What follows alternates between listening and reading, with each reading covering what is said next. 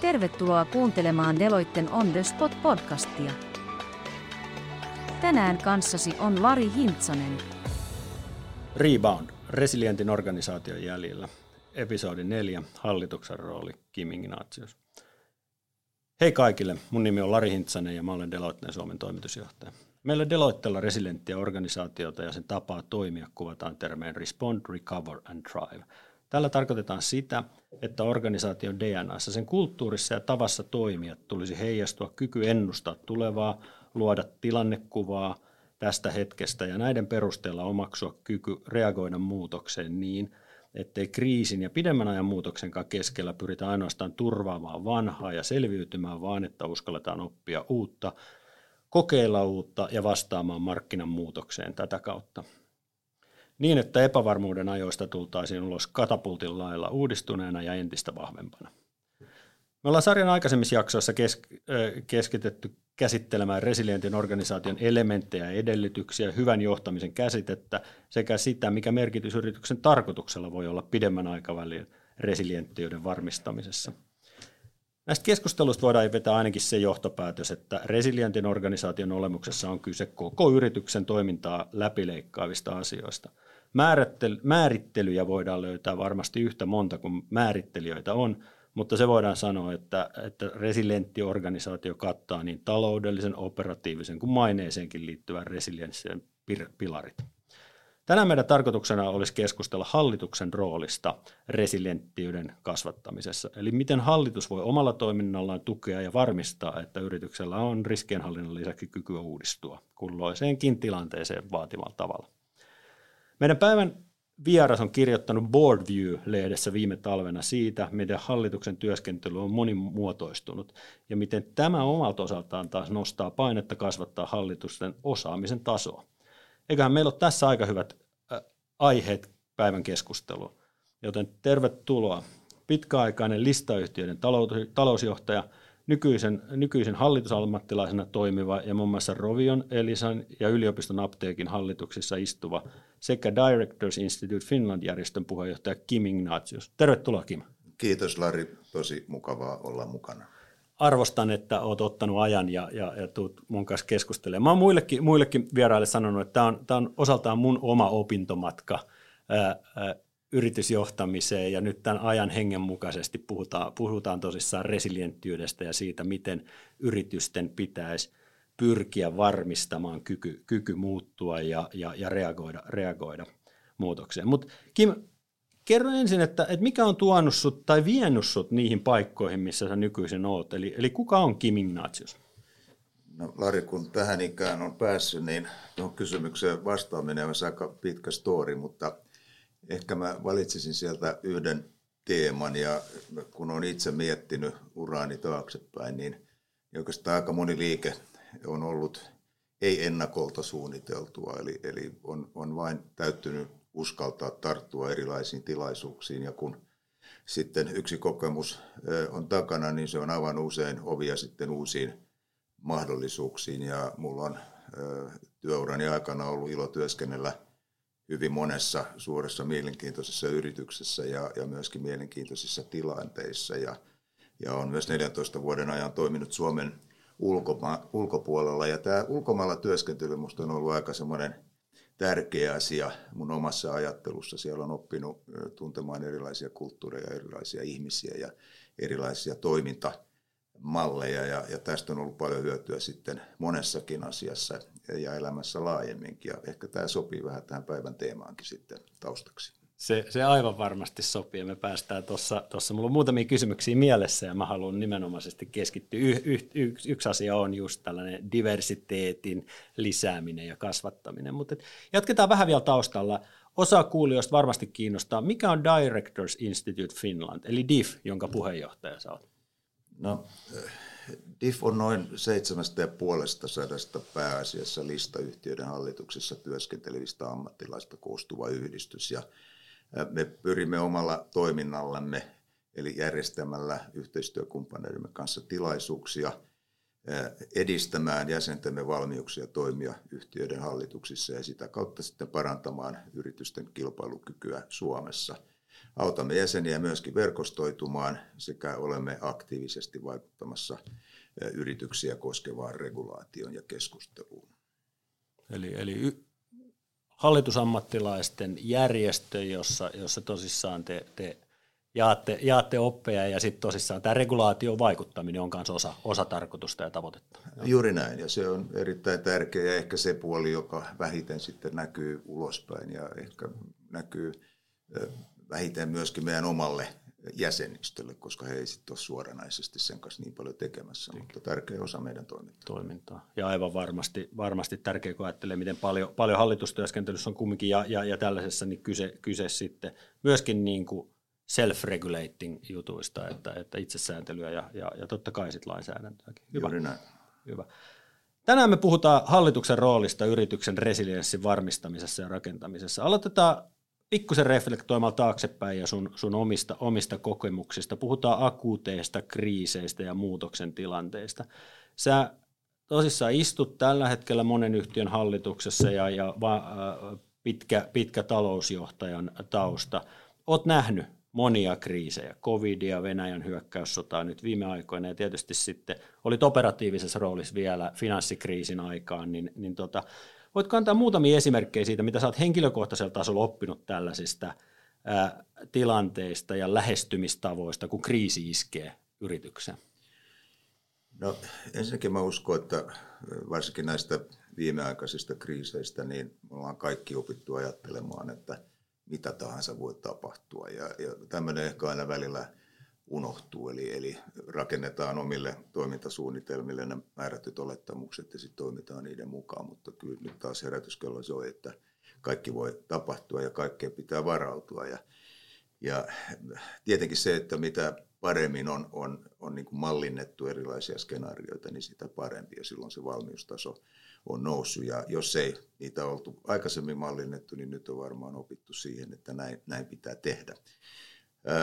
Ne vaikutukset on varmasti ollut eri yhtiöiden kohdalta hyvinkin erilaisia. Siis, mäkin olen ollut mukana ja olen edelleen mukana yhtiöiden toiminnassa, joihin nämä kriisit ei ole hirveästi vaikuttanut, vaan toiminta jatkuu aika tasaisesti. Se ei silti meinaa, että, että voisi niin kuin sulkea silmät, vaan täytyy miettiä, että mitä siellä oikeasti voisi vielä olla sitten sitten niin kuin tulossa ja, ja miten siihen varaudutaan. Sitten toisten yhtiöiden kohdalta, niin kuin ollaan nähty, niin vaikutukset on hyvinkin, hyvinkin radikaaleja. Ehkä semmoinen uusi piirre on, on se, että niin kuin henkilöstöyhtiön voimavarana, vaikka se on aina ollut tärkeä, niin se on kyllä noussut niin kuin hallituksen agendalle yhä isonevassa määrin. Tietysti COVID oli, oli kriisi, joka toi uusia toimintamalleja ja henkilöstö piti huomioida aivan eri tavalla, mutta myöskin ihan pitkän aikavälin niin kuin arvonkehityksen puolelta vastuukysymysten noustessa ja, ja, ja varsinkin nuorille työntekijöille arvomaailman tärkeyden kasvaessa, niin, niin tämä on noussut ihan, ihan nyt uuteen niin tärkeyteen hallitusten agendalla. Tämä on, tämä on, voisiko sanoa, musiikki korville it, itsellekin tässä, kun tietenkin me ollaan, me ollaan firmana sellainen, jolle ei ole meillä ei ole tehtaita, meillä ei ole oikein, oikein softaakaan ja mitä meillä on meidän, meidän ihmiset ja, ja, ja me tuotetaan sen kautta ja me ollaan, me ollaan tietenkin panostettu, panostettu tähän tosi, tosi paljon ja, ja, ja sitten samaan aikaan. Näin mä kuulen, kuulen toki, toki muiltakin, että, että tota, tämä tietyllä tavallaan hyvä, hyvä johtaminen ja hyvä lähijohtaminen on toinen, mutta sitten tämä erityisesti tuo arvot ja, ja, ja, ja miten, miten se vie eteenpäin, niin on, on, on kyllä hauska, hauska kuulla. No miten sitten noista, noista samoista tota, kriisitilanteista, jos, jos astuu pikkusen sinne hallitustyön työn tasolle, että tota, m- mitä, siis hallitustyöskentelyhän on varmaan suur, suurelle osalle ihmisistä vähän sellainen mysteeri, että, että kaikki ei oikein tiedä, tiedä mitä, mitä, miten hallitus työskentelee ja, ja, ja mitä siellä tapahtuu, mutta tota, mitä nyt tuollaisissa niin kriisitilanteissa, niin mitä, osaat, kerro vähän, että mitä hallitustyöskentelyssä sen tavassa organisoituu ja tavassa tehdä töitä johdon kanssa yleensä tapahtuu, kun on jotain akuuttia, akuuttia muutosta, muutosta tapahtumassa? No nyt jos katsoo jonkin verran vuosia taaksepäin, niin, niin hallitustyö on koko ajan muuttunut aika paljon nopeampi syklisemmäksi ja, ja, ja tota, tilanteet muuttuu, markkinatilanteet, kilpailutilanteet muuttuu koko ajan puhumat. Ja sitten tietenkin nämä kriisit tuo siihen aivan, aivan niin kuin erilaisen piirteen lisäksi. Mä uskon, että tämä jatkuva kommunikaatio hallitusten jäsenten välillä on lisääntynyt paljon, varsinkin niissä ympäristöissä, missä muutosvauhti on nopeata. Siis ei tavata enää kerran kuukaudessa tai kerran kahdessa kuukaudessa, vaan käydään eri kanavien kautta jopa tällaista viikoittaista keskustelua ja, tuodaan dataa sinne keskusteluun, kyseenalaistetaan asioita, ollaan aktiivisesti mukana. Kaikissa yhtiöissä tähän ei ole tarvetta, mutta tämmöisiin nopeasyklisiin yhtiöihin se, se tarve on syntynyt. Ja tietysti kun tämä kriisi on päällä, niin, niin silloin kun sen vaikutus on merkittävä, merkittävä sen yhtiön toimintaan, niin silloin se vauhti on aivan erilainen siinä keskustelussa. Täytyy miettiä, mitä tehdään tänään, mitä tehdään niin kuin ensi kvartaalilla, mitä tehdään myöskin sitten viiden vuoden aikajänteellä ja, ja mitkä on ne vaihtoehdot sitten, mitä täytyy miettiä. Et ehkä se semmoinen aktiivisuuden taso ja semmoinen jatkuva keskustelu on se, se mikä niin kuin nyt tulee korostetusti esiin. Niin, että, että hallitus ammattilaisen ja hallitus, hallitusten jäsenenkin pitää henkilökohtaisella tasolla olla, olla tietyllä tavalla resilienttejä ja muutosvalmiita siihen, että, että, että, että se ei ole kerran kuukaudessa iltapäivä, vaan pitää olla valmis sitten kraivaamaan kalenteristilaa ja, ja käärii hihoja sitten. No se on just näin, että sä oot oikeastaan koko ajan siinä hommassa. Eihän se niin kuin – itse tarkoitus on, että näin on, mutta silloin kun ne tilanteet on päällä tai se bisnes muuten on semmoisessa ympäristössä, joka muuttuu, niin kyllä sun pitää olla koko ajan käytettävissä ja, ja ehkä aktiivisesti itsekin myöskin tuoda sitä ajatusta siihen, siihen foorumiin, että ollaanko tämä käsitelty, onko tätä mietitty. Just näin. Hyvä. Hei, mennään, mennään vähän sinne resilienssin tota, te- teeman, teeman, teeman suuntaan tuosta hallitustyöskentelystä. Ja, ja tota, tota, tota, mit, mä avaan ihan kysymyksellä, että mitä yrityksen resilienssiys, resilienssiys ta, merkitsee sulle? No kyllä se merkitsee sitä, että yritetään koko ajan miettiä sitä, mitä semmoisia disruptioita voisi tapahtua, mitä muutoksia toimintaympäristössä voisi tapahtua, jotka vaikuttaisivat siihen toimintamalliin, mikä yhtiöllä on ja, ja tarpeeseen sitä muokata ja, ja, ja, ja muuttaa. Eli, eli koko ajan pitää olla, olla hereillä ja pitää olla valmis kyseenalaistamaan nykyisiä malleja ja pitää ehkä pikkasen maalata niitä peikkoja myöskin sinne seinälle, että vaikka tuntuu siltä, että eihän tämä meitä koske, niin se voi koskea ja, ja sitä valmiustasoa on pakko, pakko nostaa. Ja, ja myöskin rakentaa sitten niitä malleja siihen uuteen, uuteen maailmaan. Ja, ja jotkut yhtiöthän on eh, covidin aikana esimerkiksi, kun fyysiset tilanteet, niin kun eh, tilaisuudet loppu, niin rakensivat nopeasti sitten eh, etämalleja, millä pitää jopa pikkujouluja tai, tai erilaisia tilaisuuksia. Eli, eli ehkä osata jopa hyödyntää sit sitä uutta tilannetta.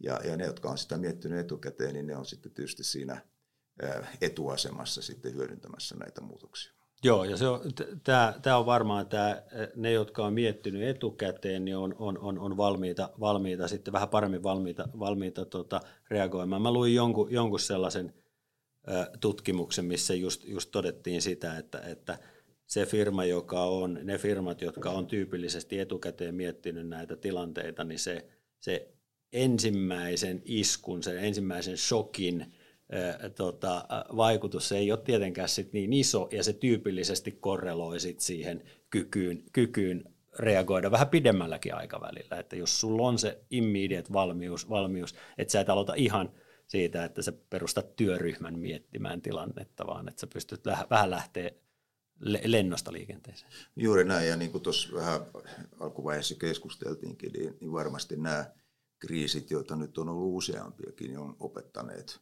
yhtiöitä ja hallituksia aika paljon siihen, että tätä työtä todella kannattaa, kannattaa tehdä. Kyllä, just näin. Tota, no sitten, jos ajattelee sille joku, joku varmasti kuulijoista ajattelee, että tämä resi, resilientti organisaatio on, on tällainen tämän hetken buzzword, ja, ja, ja tota, ää, jos katsotaan pidemmän aikavälin hallitusten roolia, niin riskienhallintahan on ollut ihan, ihan strategian, strategian lisäksi ihan siellä keskiössä, mutta tota, miten, sä, miten sä näet onko nämä riskienhallinta ja resilienssiys, onko ne kaksi eri asiaa, eroako ne toisistaan vai onko, puhutaanko me samasta asiasta eri termejä? No, kyllä ne varmaan siinä rinnakkain menevät, mutta ne on varmaan olleet hyvinkin erilaisia asioita. Että jos me mennään kymmenen vuotta taakse ja katsotaan isojenkin yritysten riskien hallintaprosesseja, niin ne oli ehkä semmoisia vähän standardiformaatissa olevia analyysejä ja raportitkin näytti vähän samanlaisilta ja, ja ne piti tehdä.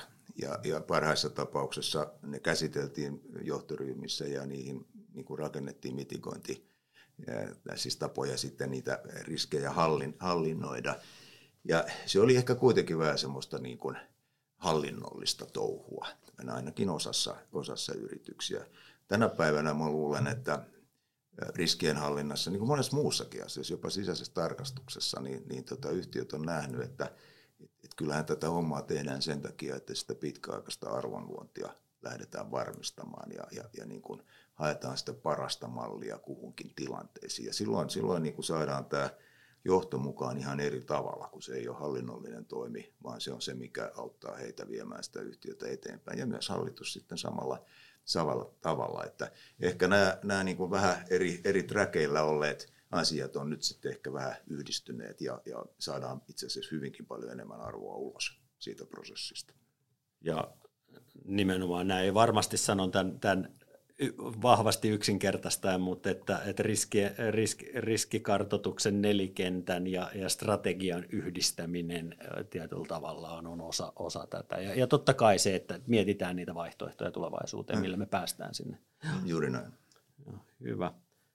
No niin, niin kuin mä sanoin alussa, että, että tämä, tämä resilientin organisaation olemus ja, ja tota, kattaa koko organisaation, se kattaa koko yrityksen, yrityksen toiminnan taloudellista, operatiivista maineeseen liittyviä, liittyviä kysymyksiä, niin, niin tota, mihin sun mielestä hallitustyöskentelyssä tulisi painottaa, jotta, jotta hallitus pystyy tukemaan ja auttaa johtoa priorisoimaan asioita, jotka edesauttaisivat resilienttiyttä?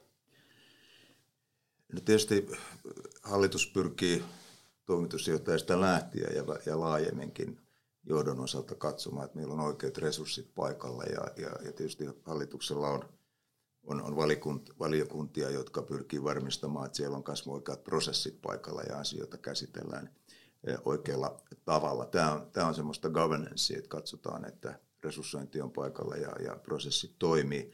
Sitten tietysti hallituksella on kyllä mahdollisuus suunnata sitä keskustelua ja, ja viedä sitä – alueelle, johon johto ei välttämättä sitä aina, aina veisi, kun on tottunut määrätynlaisiin malleihin. Ja, ja, ja tota, jos hallituksessa on erilaisia kokemuksia, jopa osaamista erilaisilta sektoreilta, erilaisilta alueilta, niin silloin ehkä se anti voi olla hyvinkin tärkeää. Eli kyseenalaistetaan asioita, ohjataan sitä keskustelua ja puhutaan oikeista asioista hyvinkin avoimesti. Ja toi on, toi on mun nyt oman, oman lyhytaikaisen toimitusjohtajakokemuksen tota, yksi, yksi oppi, että, että tota, just näin, että hallitus ja, ja, ja totta kai muu johtokollegatkin, niin, niin tota, ohjaa sitä keskustelua silleen. Ja, ja tietyllä tavalla, silloin kun mulla on sellainen fiilis, että kun hallitus on, on avoin ja, ja, ja pyrkii auttamaan ja tukea sitä, sitä tilannekuvan määrittelyä, että sit niitä skenaarioita, niin sitten on, sit on tietyllä tavalla oikeus ja mandaatti myöskin ajatella niitä niin huonoja, tosi huonoja lopputulemia, että tosi hyviä, ettei, ettei vaan pysytä tietyllä tavallaan siinä jo vähän niin kuin päätetyssä strategiassa, että, että tosissaan niin kuin jeesataan ja että avataan sitä näkemystä. Toi on, toi on hyvä pointti ja nimenomaan toi, että rakennetaan myöskin ne skenaariot, mihin, mihin ei oikein edes uskota, että niin huonosti voisi mennä tai niin hyvin voisi mennä, että tehdään sinne se range, missä, missä se maailma voi elää. Voi elää.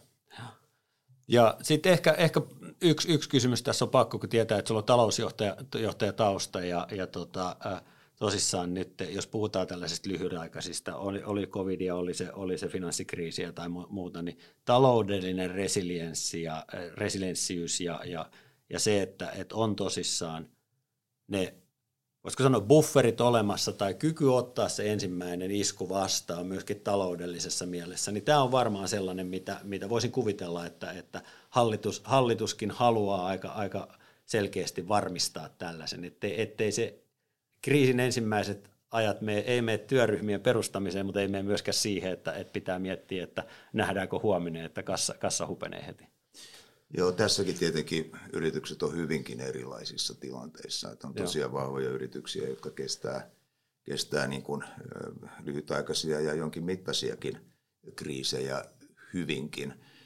Ja sitten on toiset, jotka on, on niin kuin, sitten heti hankalammassa tilanteessa. Ja, ja useinhan nähdään ensimmäisenä se, että miten se meidän kvartaalituloksen kanssa käy ja yritetään sitä paikkalla tai tämän vuoden tuloksen kanssa. Ja, ja se on minusta ehkä kuitenkin se pienempi, pienempi ö, haaste. Et, et tietysti listayhtiöllä on aina se huoli sijoittajien reaktiosta ja siitä omasta markkina-arvosta, mutta kyllä se isompi kysymys on, mihin vähän jo viittasitkin, tämä tase ja, ja, ja kassavirran riittävyys, että, että kuinka meidän tase kestää sitten määrätyn ajan huonompaa tulosta ja mahdollisesti huonompaa kassavirtaa. Pystytäänkö niitä investointeja tekemään, millä sitä pitkän aikavälin arvoa luodaan? Onko ne omaisuusarvot, jotka meillä on taseessa, onko ne edelleen valideja vai onko siellä niin kuin piilossa sitten riskejä arvonalennuksissa ja muissa? Että, että kyllä mä enemmän sit toisin talousjohtajana kuitenkin siitä taseesta huolissa niin kuin siitä lyhyen aikavälin tuloksen tekemisestä. Tuloksen teosta. Ja, ja tämä on varmaan, varmaan sellainen. Me tänään meidän,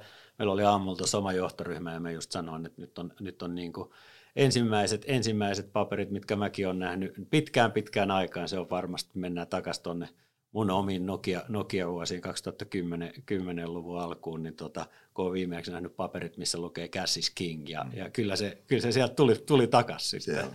Hyvä näin. Hyvä. Yes. Hei, tota, itse asiassa mä, mä tartun tuohon, tohon sä puhuit, puhuit juuri tuosta tota, tota, tota, listayhtiöistä, ja, ja, ja tota, Diffi on nyt nimenomaan listayhtiöiden hallitusten jäsenten yhdistys, ja, ja, ja sun omassa työssä ja sun, sun yhdistys, sen, tai sen yhdistyksen, minkä puheenjohtaja sä oot, niin sen jäsenten hallitustyöskentelyyn liittyy korostuneesti se markkinoiden odotus ja siihen liittyvä paine johtoa kohtaan. Totta kai on sitten hallitukseenkin, mutta et miten, miten tämä listayhtiöstatus niin, niin heijastuu tai tulisi heijastua hallituksen työhön ja, ja, ja niin kuin tällaisen muutoksen keskellä muutoksessa? No, tota, niin kuin se iso kysymys, kun on myöskin ollut mukana, kun yhtiö on listautunut, niin se huoli on aina ollut hirveästi, että kuinka paljon se muuttaa yhtiön toimintaa, että voidaanko edelleen tehdä investointeja, voidaanko ottaa riskejä. Ja, ja tota, kyllä mun mielestä edelleen voidaan. Tietysti jos on yksittäisen henkilön rahoista kysymys, niin hän saa tehdä mitä tahansa, mutta silloin kun ollaan julkisesti noterattu, niin pitää huomioida kaikki sijoittajat. Voidaan ottaa riskejä edelleen ja investoida silloin, kun nähdään, että se on yhtiön arvon kehityksen kannalta järkevää tehdä, vaikka sillä olisi lyhytaikainen eh, negatiivinen vaikutus tuloksen tekokykyyn. Tärkeintä on se, että miten asioista kommunikoidaan, että annetaan oikea kuva eh, markkinoille siitä, että mitkä ne odotukset tulisi olla ja, ja, ja tota, eh, mitä asioita ollaan tekemässä niin, että sijoittajat tietävät, mihin yhtiöön he ovat sijoittamassa. No tästä jos ajattelee silleen, että, että tota, puhuttiin, puhuttiin siitä, että, että hallitustyöskentelyssä niin, niin se, se sä oot itse kirjoittanut siitä ja puhunut, puhunut tässäkin, että se on, se on tosi monipuolista. Se on monipuolistunut varmasti matkan, matkan varrella ja, ja, ja, tota, ja nyt nämä kriisit, kriisit vielä päälle ja, ja, ja muuta, niin, niin tota, Puhutaan vähän siitä, että, että miten hallitusta ja hallitustyöskentelyä voisi kehittää, että, että oltaisiin oltais, tota, vielä valmiimpia vastaamaan, vastaamaan muutokseen. Yksi on varmaan, sä, mä palaan nyt siihen sun avaukseen, sä puhuit, puhuit ulkomaan kokemuksista ja miten se on lisännyt sun omaa, voisiko sanoa, laajentanut näkökantaa ja muuta onko oikein, oikein sanoa, että, että yksi, yksi hallitustyön ja hallitusten kehittämisen keino on diversiteetin lisääminen? No, minusta se on ehdottoman tärkeä asia ja, ja tota, tästä diversiteetistähän on puhuttu hyvinkin pitkään, mutta se on ehkä ollut semmoinen vähän suppea niin kuin käsitys, mitä diversiteetillä on, on, on niin kuin haettu. Sillä pitäisi hakea hyvin laajaa monimuotoisuutta, oli se sitten niin kuin kansallisuutta, kokemusta eri sektoreilta, ikää ja monta muuta, muuta asiaa, niin että me saadaan sinne hallitus, joka osaa katsoa asioita, asioita hyvinkin eri näkökulmista. Ja, ja mun mielestä tämä ikädiversiteetti on yksi, yksi semmoinen, josta mä tykkään ainakin, ainakin puhua. Että jos toimii digitaalisissa bisneksissä ja, ja tämmöisissä erittäin nopeasti kehittyvissä – bisneksissä tänä päivänä, niin kyllä siinä on ero, että jos sä oot syntynyt siihen digitaaliseen maailmaan ja sä oot esimerkiksi 35 tai 40 tai vaikka sä ymmärtäisit kuinka hyvin digitaalista maailmaa, mutta sä olet sitten 60 tai 65, niin kyllä se, kyllä se katsontakanta siihen asiaan on hyvin, hyvin erilainen. Mä, mulla on ollut ilo, tai on ilo olla mukana hallituksessa, johon on saatu sitten hyvinkin kansainvälistä porukkaa ja, ja suht nuorta porukkaa, joille ei ehkä sitten se, se tota, äh, tämmöinen hallinnointikoodi ole sitten lähimpänä sydäntä, vaan, vaan ennen, enemmänkin sitten se visiointi ja se strategian kehittäminen ja ymmärtäminen, mihin globaalit markkinat ovat menossa. Niin kyllä, kyllä tämmöistä pitäisi saada kaikkiin hallituksiin mukaan. Ja se, että sä vaikka olisit pohjoismaisilla markkinoilla, niin usein ne bisnekset, missä me ollaan, on globaaleja. Ja jos sinne tuodaan sitten osaamista vaikka Aasiasta, niin, niin kyllä sieltä tulee silloin uusia näkökulmia ja saadaan sinne ihan uudenlaista ajattelua siihen keskusteluun, että mä pidän sitä hyvinkin tärkeänä. Sitten on tullut näitä vahvasti nyt agendalle tai koko ajan tärkeimpään asemaan tulevia asioita, kuten vastuullisuuskysymykset ja, ja sitten kaikki nämä meidän kyberturvallisuuskysymykset ja muut. Siinä tarvitaan erityisosaamista, mutta minusta on aina tärkeää muistaa, että ketään hallituksen jäsentä ei voi ottaa sinne voitamaan vain yhtä asiaa, eli olemaan, tämän alueen asiantuntija, vaan kyllä kaikkien pitää pystyä sitten olemaan mukana kaikessa, mitä se hallitus käsittelyy. Mutta on hyvä, että siellä on taustalla sitä erityisosaamista. Mutta mä, mä oon ehdottomasti tämän diversiteetin niin kuin hyvinkin laajan ajattelumallin kannalla. Ja tämä on musta, tämä on tärkeä, tärkeä viesti, minkä sä sanot tässä siitä, että se on, ja se on e-, ehdottomasti totta kai niin, että, että diversiteetti, sukupuolidiversiteetti koskien niin on, on tärkeä ja sit, sitä pitää edistää kanssa, mutta samaan aikaan ei, ei saa pelkästään keskittyä siihen, vaan että pitää miettiä, pitää miettiä just tätä niin kuin ikää, maa, maantieteellistä diversiteettiä ja muuta. Ja tämä on itse asiassa sellainen, sellainen ihan sama asia. Mulla oli viikko pari sitten Kaisa Hietala tässä, tässä vieraana ja hän puhui itse asiassa tästä, tästä samasta asiasta. Hänkin on hallitusammattilainen, vaikka me lähestyttiin silloin yritysten tarkoitusta, mutta hän puhui nimenomaan tästä samasta asiasta siinä, että, että, tota, että pitää muistaa, että se miten me suomalaiset ajatellaan asiaa, niin ei välttämättä ole samanlainen lähestymiskanta kuin sitten Aasiassa tai Amerikassa mietitään sitä käsillä olevaa hallituksen, hallituksen asiaa.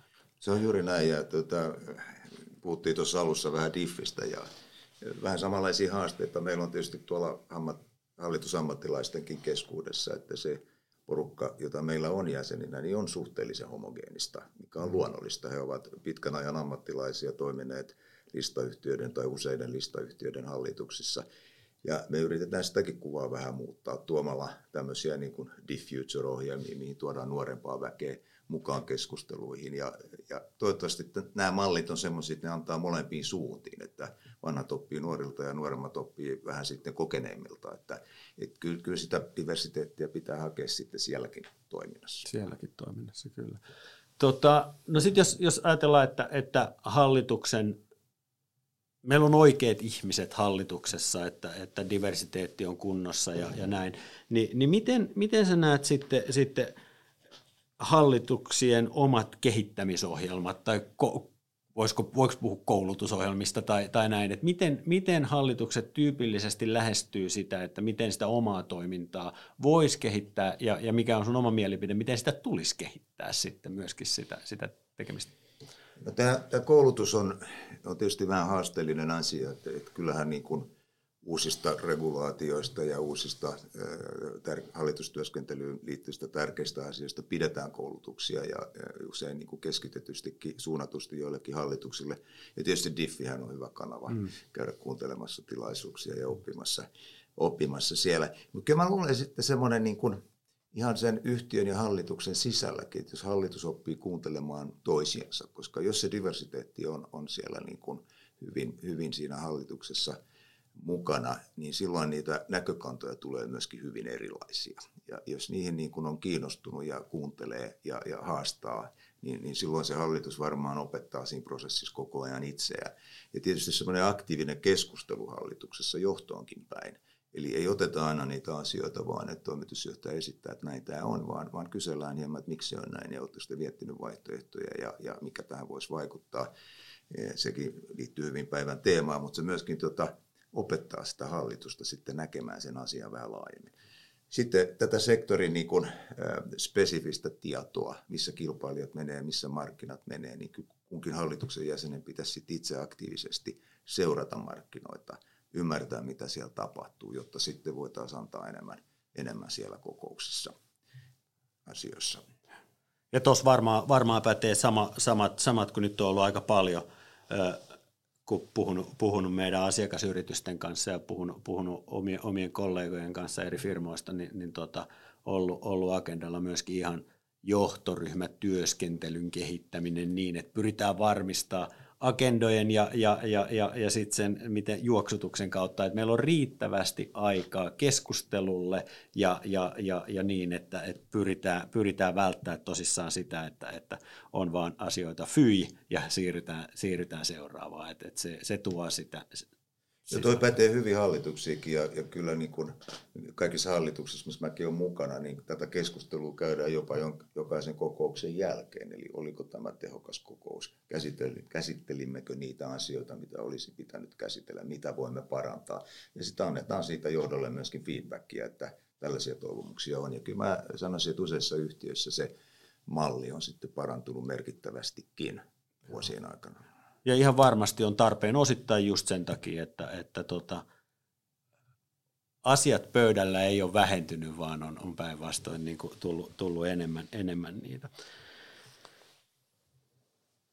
Kim, kiitos tästä kaikesta. Mä oon lopettanut kaikkien, kaikkien tota, vieraiden kanssa puhumalla vähän itsensä johtamisesta ja ajattelin, että tehdään se, te, se tässä ja, ja nyt myös, mutta pikkusen eri kulmasta.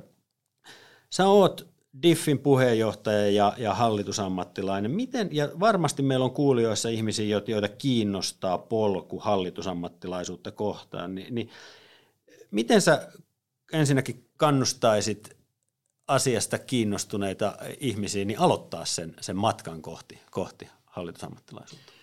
No tietysti tuo lause, minkä sä sanoit, että on ihmisiä, joita kiinnostaa polku kohti hallitusammattilaisuutta, niin kyllä se kiinnostus pitää olla siellä, että muuten se ei aukea se, se träkki kylläkään. Ja tietysti joillekin henkilöille se on helpompaa. Siis miettii omaa uraa, kun mä ollut CFOna, niin ennen kuin mä olin yhdenkään hallituksen jäsen, niin mä olin istunut en tiedä kuinka monessa hallituksen kokouksessa ja valmistellut sinne sitä materiaalia ja valmistelumateriaalia tarkastusvaliokunnan kokouksiin. Eli sitä kautta se maailma tuli hyvin tutuksi, eli sä tiesit, mistä on kysymys ja, ja, ja myöskin, että oot sä siitä kiinnostunut vai ei.